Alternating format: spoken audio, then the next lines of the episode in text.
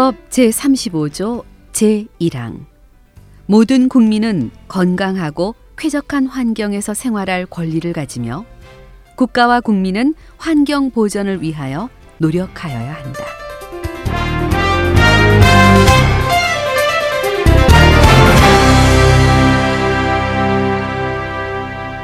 안녕하세요. 알기 쉬운 헌법 팟캐스트의 서혜정입니다. 두 분도 안녕하세요. 안녕하세요. 네, 직접 이장입니다. 네. 네, 임기영입니다. 네, 이장희님, 임기영님, 어서 오십시오. 반갑습니다. 자, 오늘의 주제는요, 환경권입니다. 어, 환경권이라고 하니까 뭐 왠지 감이 잘 오지 않는다라는 생각을 하실 수도 있겠는데 쉽게 알아들을 수 있을 만한 그런 설명이 뭐 없을까요? 네, 제가 말씀드리겠습니다. 네, 이장희님.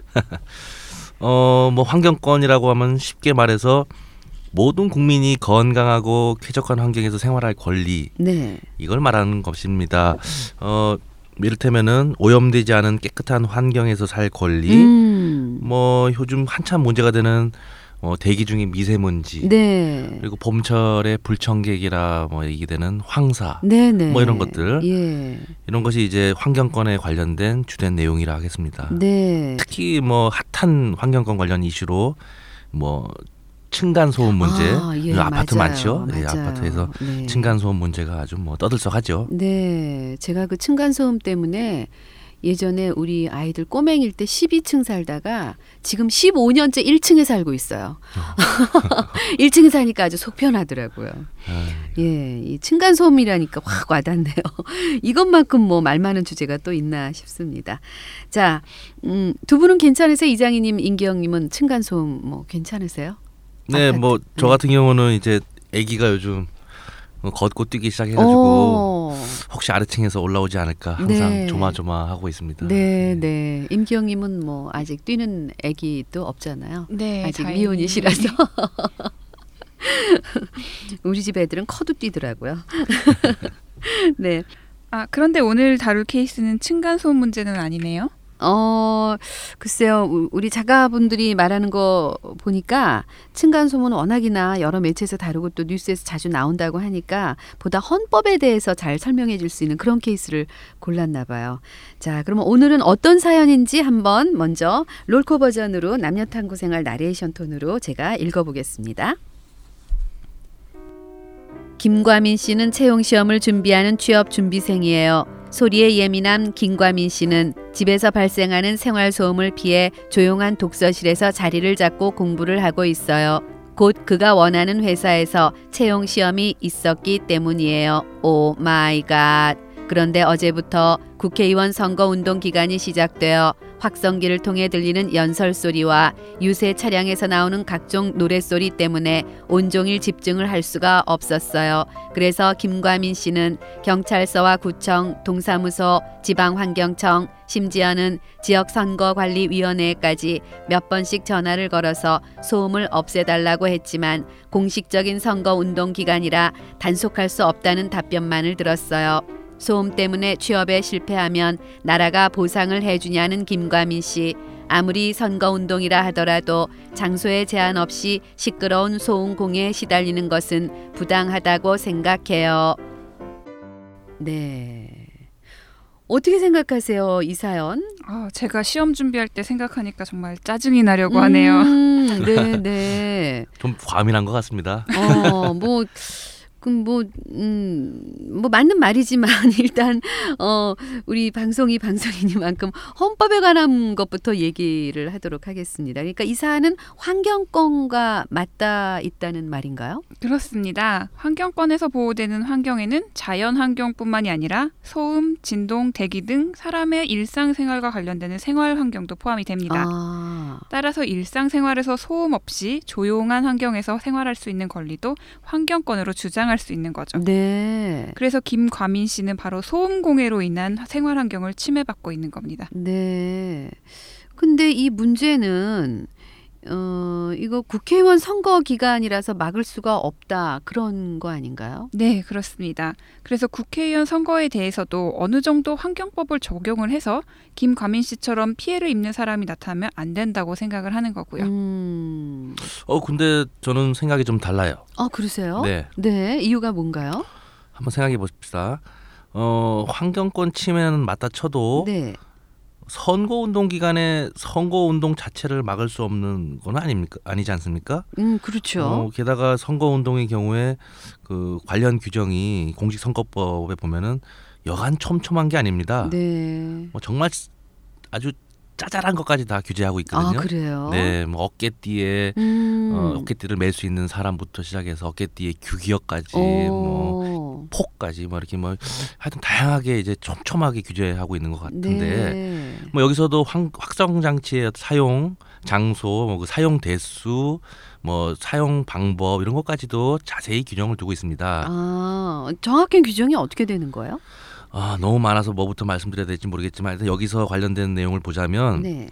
공직선거법에 보면은 그 선거 운동을 위한 확성 장치의 사용이 예외적으로는 허용된다 이렇게 못 박아두고 있습니다. 네. 공직 후보자와 사회자는 뭐 이를테면 확성 장치를 뭐 각한데 뭐 1조에 한해서 사용할 수 있고 또 휴대용 확성 장치는 연설용 뭐 대담용 차량이 정체한 지역에서는 쓸 수 있고 뭐 다른 지역에서는 쓸 수 없고 이런 식이 돼 있습니다. 음, 네, 네. 뭐 제한적이긴 하지만 심야에 남 잠자는데 네. 뭐 방해해서는 안 되지 않습니까? 그렇죠. 그래서 심야에는 확성 장치를 사용한 선거 운동을 할 수 없다 이렇게 네. 되고 있고요. 네. 이걸 어기면 또 벌칙 조항도 있습니다. 아. 자세하게 이게 규제를 하고 있죠. 오, 생각보다 규정이 까다롭네요. 그렇습니다.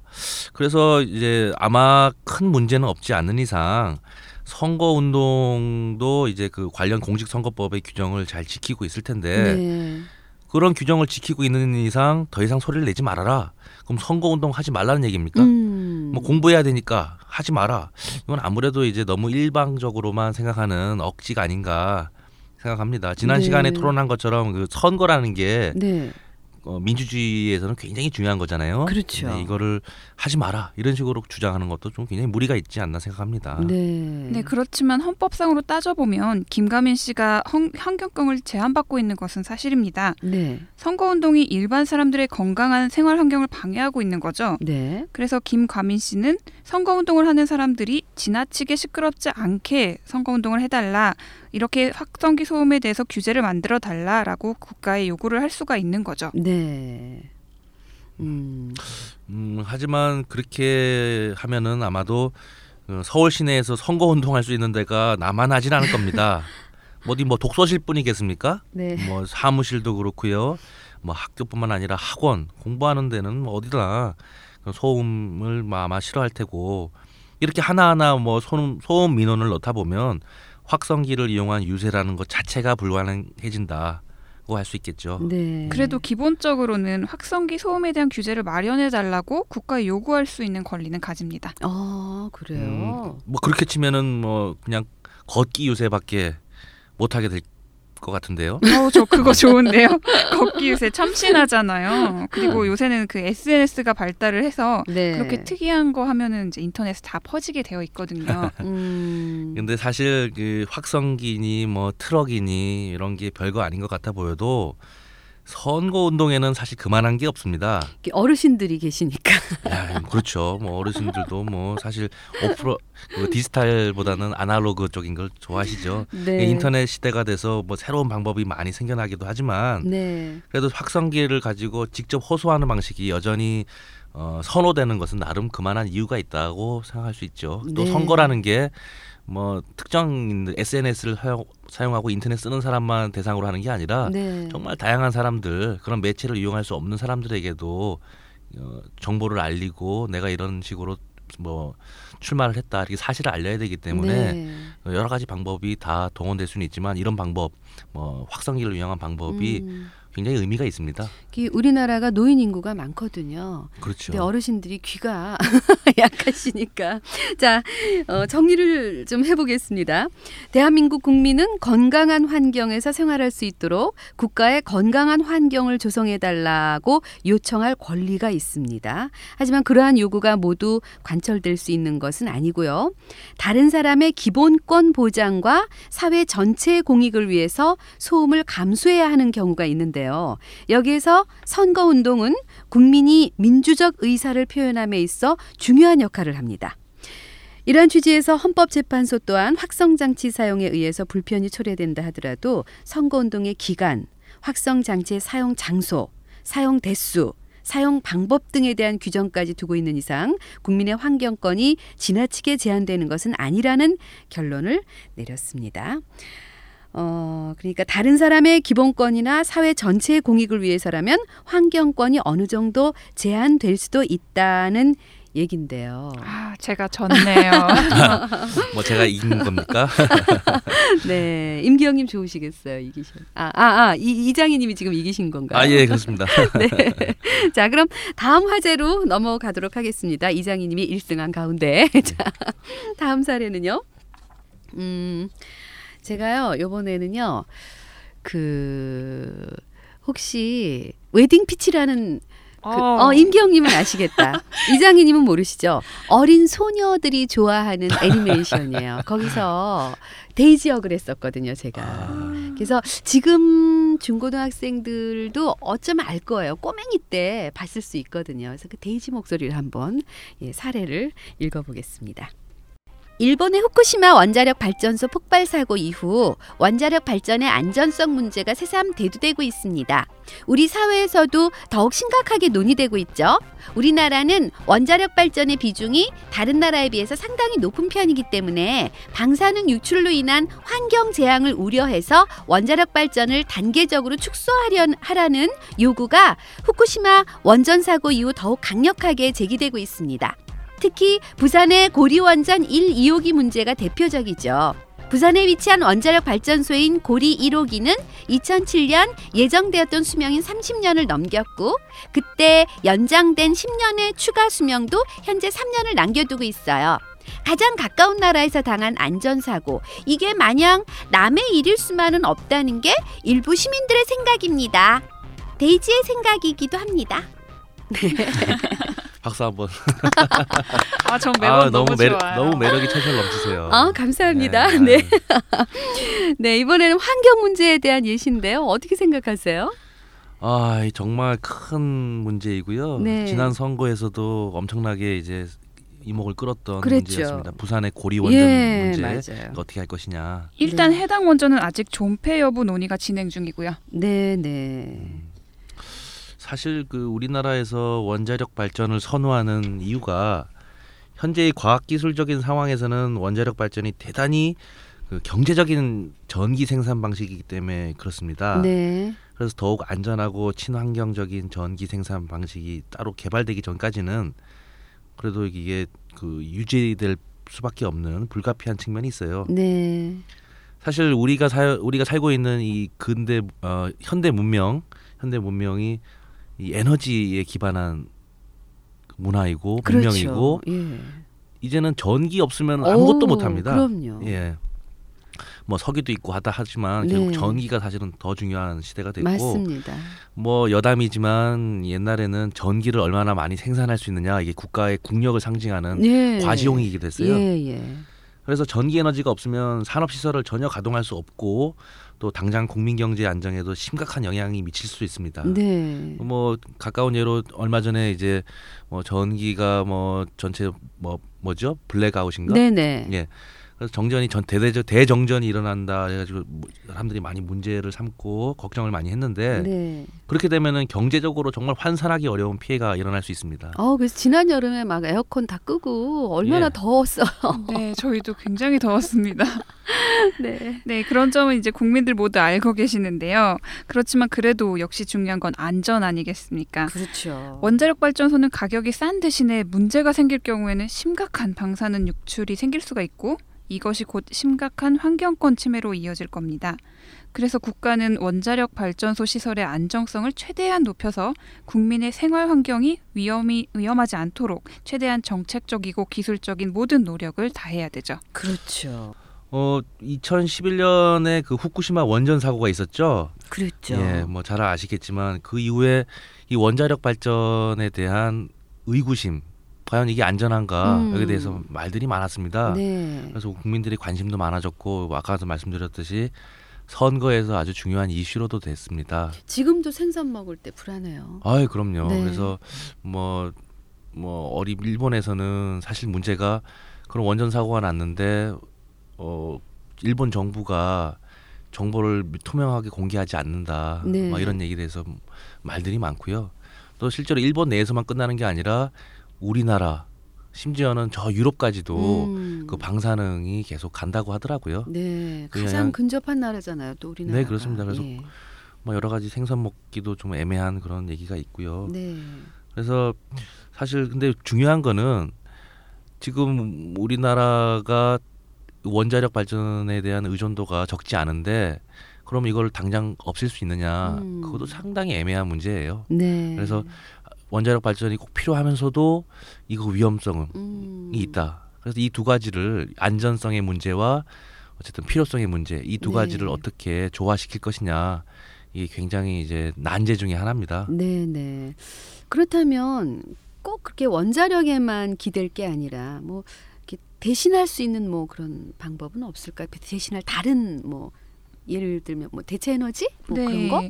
원자력 발전에만 너무 의존하지 말고 예. 태양 에너지, 풍력, 음, 지열을 음. 이용한 친환경 대체 에너지 개발에 좀 더 힘을 써야겠죠. 네.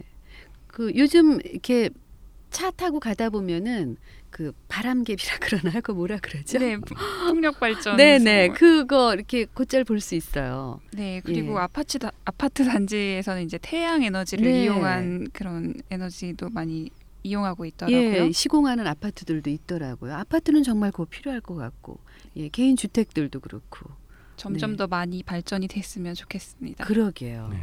예.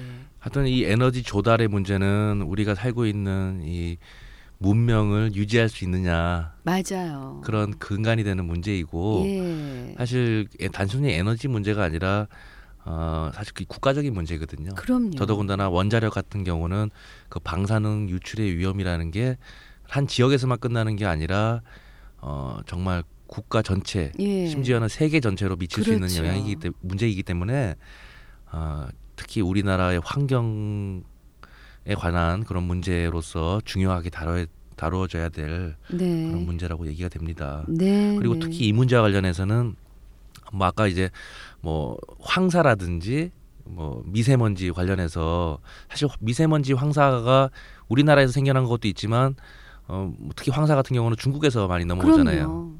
그리고 결국 국가 간의 분쟁 문제가 되기도 하거든요. 그렇죠. 그래서 헌법 문제이면서 동시에 또 국제법적인 문제이기도 합니다. 네. 그 원자력에 따른 원자력 사고에 따른 방사능 문제도 사실은 어, 국제법적인 문제로 그렇죠. 좀 이렇게 나아갈 수 있고요. 그런데 어쨌든 국제법적인 문제까지는 얘기하지 않더라도 우리 헌법의 문제로서 특히 우리 환경권의 문제, 특- 특히 국민의 건강권 문제라는 차원에서 이 원자력 발전의 문제도 좀 검토가 돼야 된다라는 생각이 듭니다. 네. 아무래도 이 안전과 환경 문제로 오니까 토론이 더 뜨거워진 듯한 생각이 드는데요. 우리 토론은 항상 뜨겁죠. 네. 주제가 안 중요했던 적도 없고요. 맞습니다. 어, 저희도 이 스튜디오에 지금 에어컨을 켜고 어, 방송을 하고 있는데요. 에어컨을 켰음에도 불구하고 덥잖아요, 우리는. 네. 예. 특히나 이 원자력 얘기하고 전기 얘기 나오고 그러니까 사실 전기 없으면 우리 방송도 못 하는 거예요. 아, 그럼요. 예, 맞습니다. 아, 오늘따라 또 뭐 매번 그렇지만 두 분의 입장이 더 첨예하게 대립되지 않았나 하는 생각도 해보면서 특히 후쿠시마 원전 얘기에서 비롯된 원전 문제에 대한 토론이 참 뜨거웠다 그런 생각이 듭니다. 고리 원전처럼 우리나라의 원전 관련 얘기가 뜨거운 감자라서 그렇지 않나 라는 생각도 또 들고요. 그래도 결국 국민의 안전해야 할 권리가 중요하다는 사실에는 모두가 동의하시는 거죠. 두 분. 어, 그러네요. 네.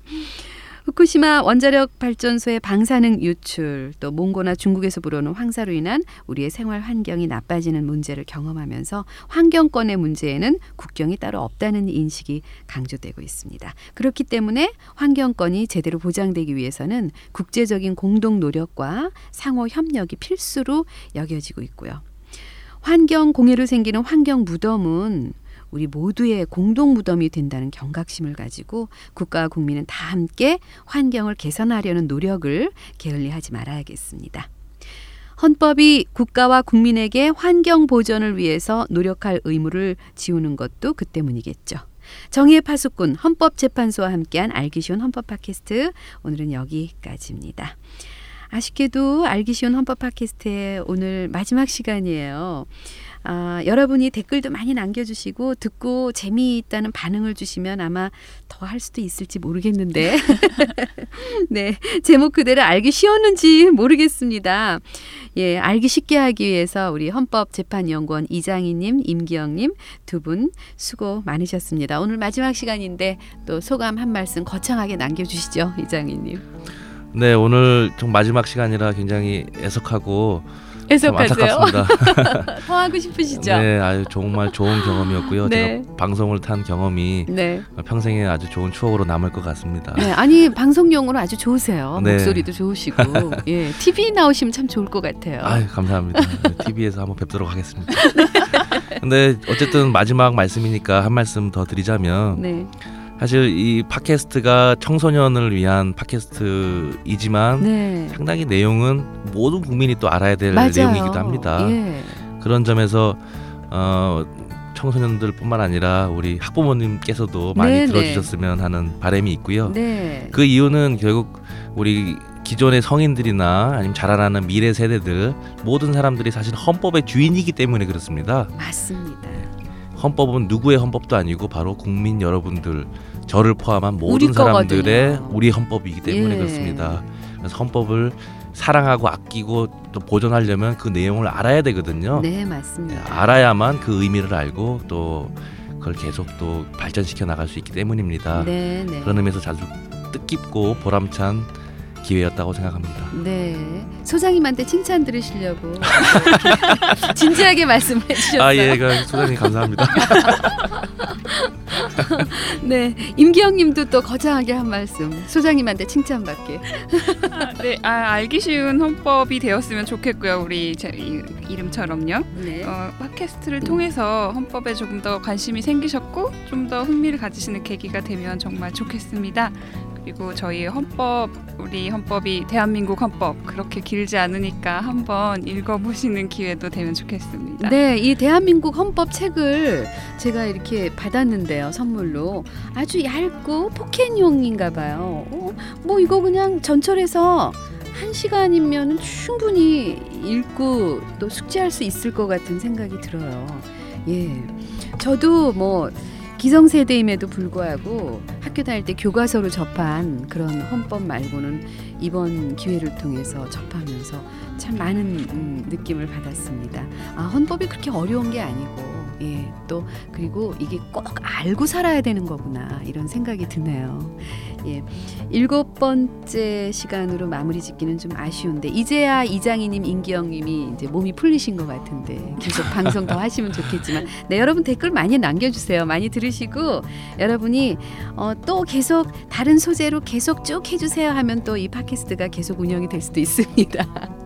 네, 여러분 청취해 주셔서 고맙고요. 저는 서혜정이었습니다. 그리고 헌법재판연구원 이장희님이셨고요. 또 헌법재판연구원 임기영님이셨습니다. 두 분 고맙습니다. 감사합니다. 네, 감사합니다. 네, 여러분 고맙습니다.